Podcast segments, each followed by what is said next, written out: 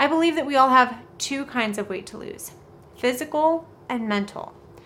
If you're struggling to lose weight, you may be focusing on the wrong weight. Mental weight is the brake pedal of weight loss. It's subconscious and sneaky. Most people have lived with the mental weight so long, they don't even know it's there. It's like their blind side.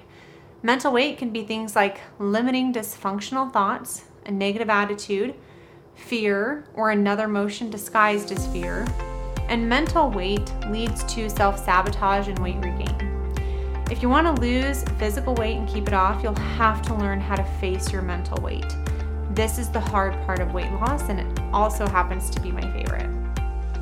Hi, I'm Dr. Morgan Nolte, geriatric physical therapist, weight loss coach, and passionate disease prevention expert. I used to struggle with emotional eating, sugar cravings, and consistency. Then I learned how to lose the mental and physical weight once and for all with a low insulin lifestyle. Each week on the Reshape Your Health podcast, you'll learn simple, actionable, step by step strategies to help you do the same. If you're ready to create a body and life you love, you're in the right place. Let's get started. This episode is going to reveal a simple tip for women to master the inner game of weight loss. Let me tell you a little known secret about losing weight and getting healthy. It starts with between your ears, in your brain, how you think. That's because your thoughts determine your emotions, and your emotions determine your actions, and then your actions determine your results. So if you've been trying to lose weight at the results level and are frustrated with the lack of progress or consistency, it's time to try a different approach.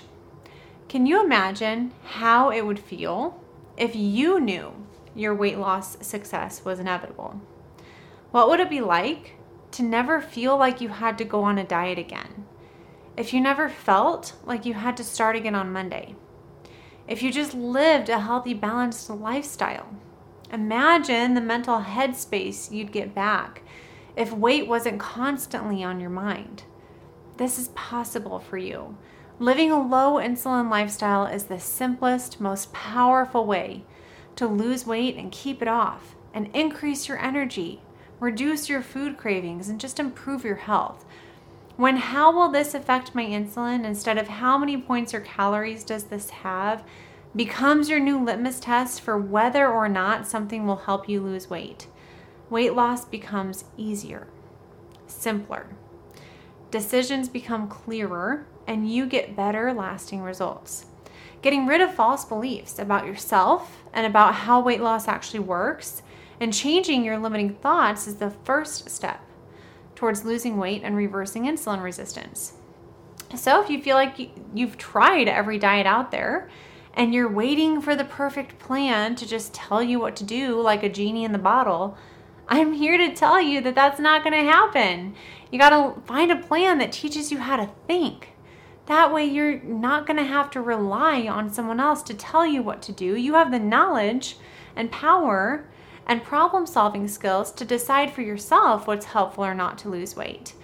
Maybe you think all of this mindset stuff is a little woo woo for you, but just remember that what got you here won't get you there. If you're not happy with your current health status, you're already living your worst case scenario and you have nothing to lose by giving this a shot. Most weight loss programs don't address how your limiting thoughts, beliefs, and fears surrounding weight loss will impact your results. Some weight loss programs, myself and my own included, they focus on behavior and habit change. But your willpower and motivation will only last for so long. If you can impact your thoughts and beliefs, the rest of the actions will flow so much easier. I believe that we all have two kinds of weight to lose physical and mental. If you're struggling to lose weight, you may be focusing on the wrong weight.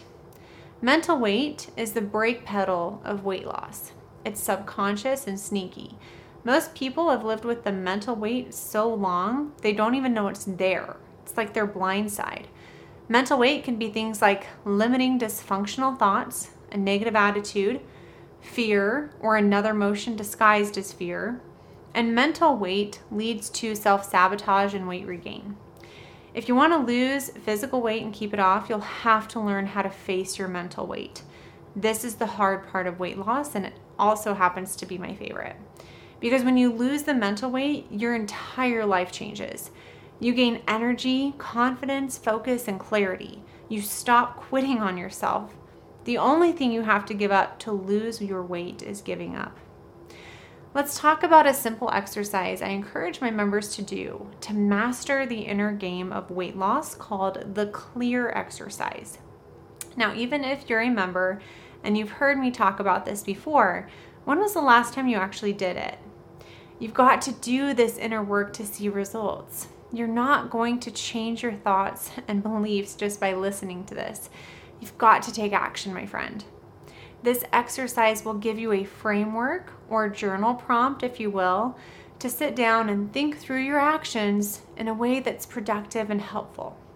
If you enjoyed today's episode, know that I have an entire training that I'm adding to my online program about weight loss mindset. And enrollment for my online weight loss program is going to be opening again soon, so be sure to stay tuned to get those dates. I do not want you to miss out on this short enrollment period. So, to get on the wait list so that you know when doors open up, you can just download my free masterclass from the program all about how to reduce insulin resistance and inflammation at weightlossforhealth.com forward slash masterclass. All right, let's talk about this clear exercise I hinted at earlier. And this is not a physical exercise, it's a mental exercise. The clear exercise is the easiest way that I've found to find and fix your limiting thoughts. The best way to use this is to think of a specific time when you ate something that was not in line with your goals or didn't do something that you said that you were going to do for your health. Here's an overview, and then we're going to go through an example together. C stands for circumstance and context.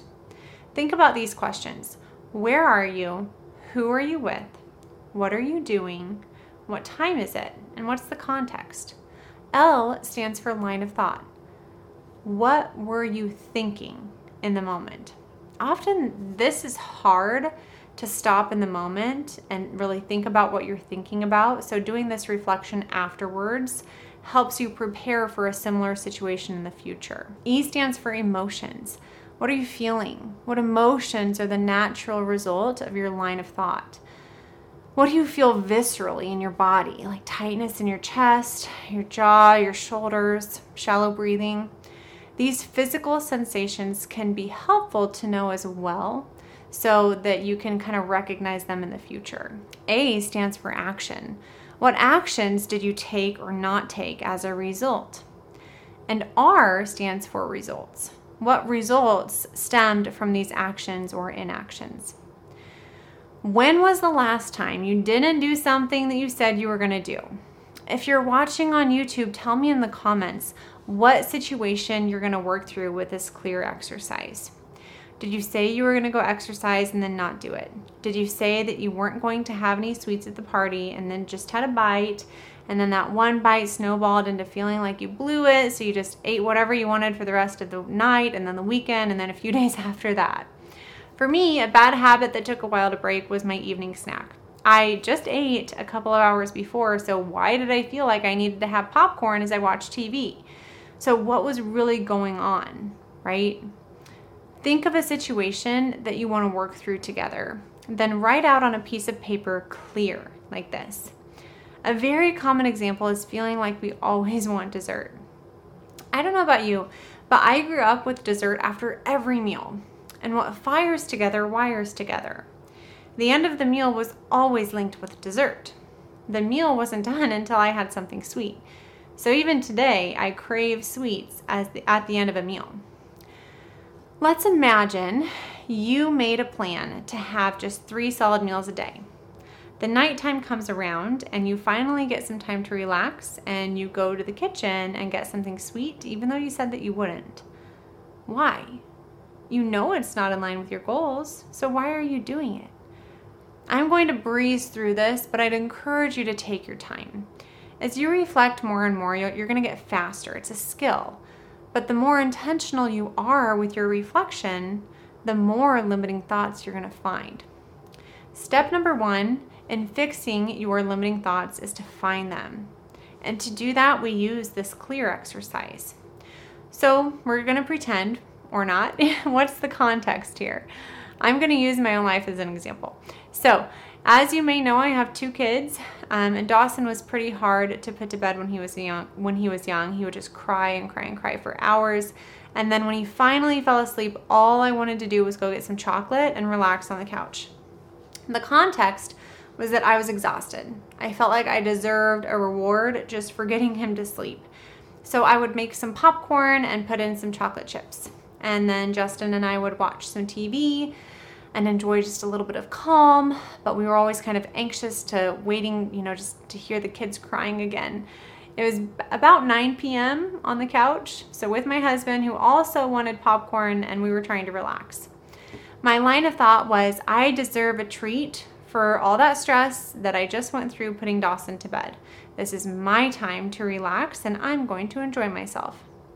My emotions were tired, drained, frustrated, stressed, anxious, deserving. My actions were to make popcorn with chocolate chips to treat myself, help me relax, and this, this is important, fill me back up. My results were difficulty losing the baby weight and feeling guilty for not following through on my good intentions. Step two is to find your limiting thought or thoughts that started the cascade of negative emotions and actions. Usually, this is pinpointed to just one or two. For this situation, that is, I deserve a treat for all that stress I just went through putting Dawson to bed.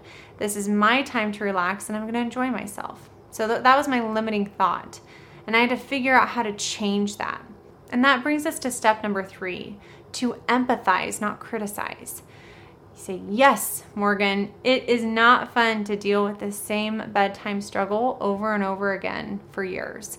It's understandable to feel frustrated and stressed and anxious and tired. Those are normal emotions for this context. This is more reaffirming and positive than negative self talk. Replace negative self talk with positive self empathy. We are going to stop trying to use guilt and shame to motivate action. Like, if only I can make myself feel so bad, then surely I'm going to want to take action. And then when I do take action, I'll be at rock bottom. So I'm going to see even bigger results, right? Let's cut that step out. Empathize, don't criticize. Step number four is to ask problem solving questions. The quality of your questions determines the quality of your life. I'd ask myself things like How can you deal with these emotions in a way that doesn't involve food? How can you relax and unwind in a way that doesn't involve food? What else could you have instead of food that would help you relax? What system could you put in place to remind you of your good intentions before you act impulsively? How could you change your environment so you're not tempted to eat after putting Dawson to bed? And step number five is to make an implementation intention. This comes again from the book Atomic Habits by James Clear, and I recommend my members make just one to three implementation intentions a week to keep working towards those tiny actions that lead to big results. This goes back to the fact that your brain doesn't do well with words like don't or can't.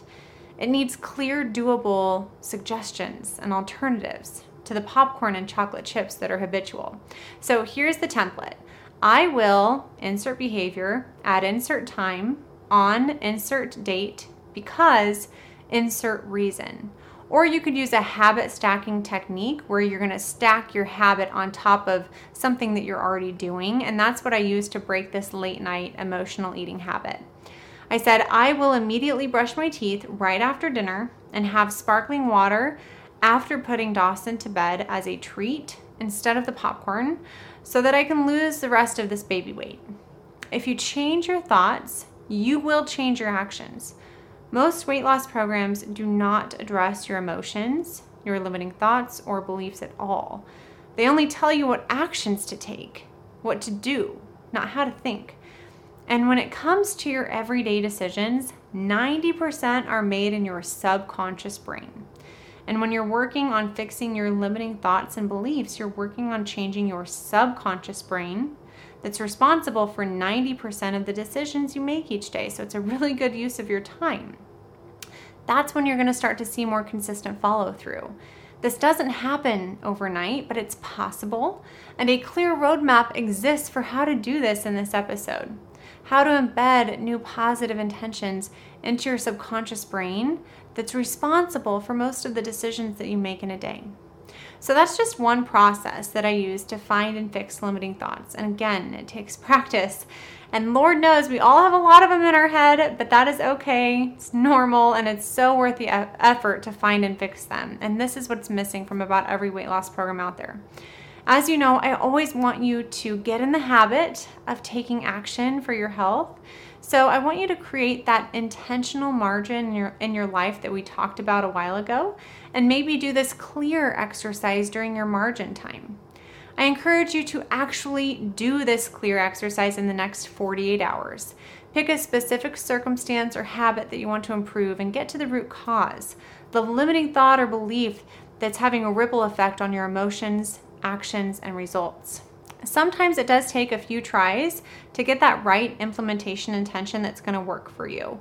I recommend keeping your intentions for a full week to give them a good, honest shot and then just tweaking them as necessary. I hope you got great value from today's episode. I'd love for you to connect with me on Instagram at Dr. Morgan Nolte and let me know your biggest takeaway. I'll talk with you at the same time, same place next week. Bye for now.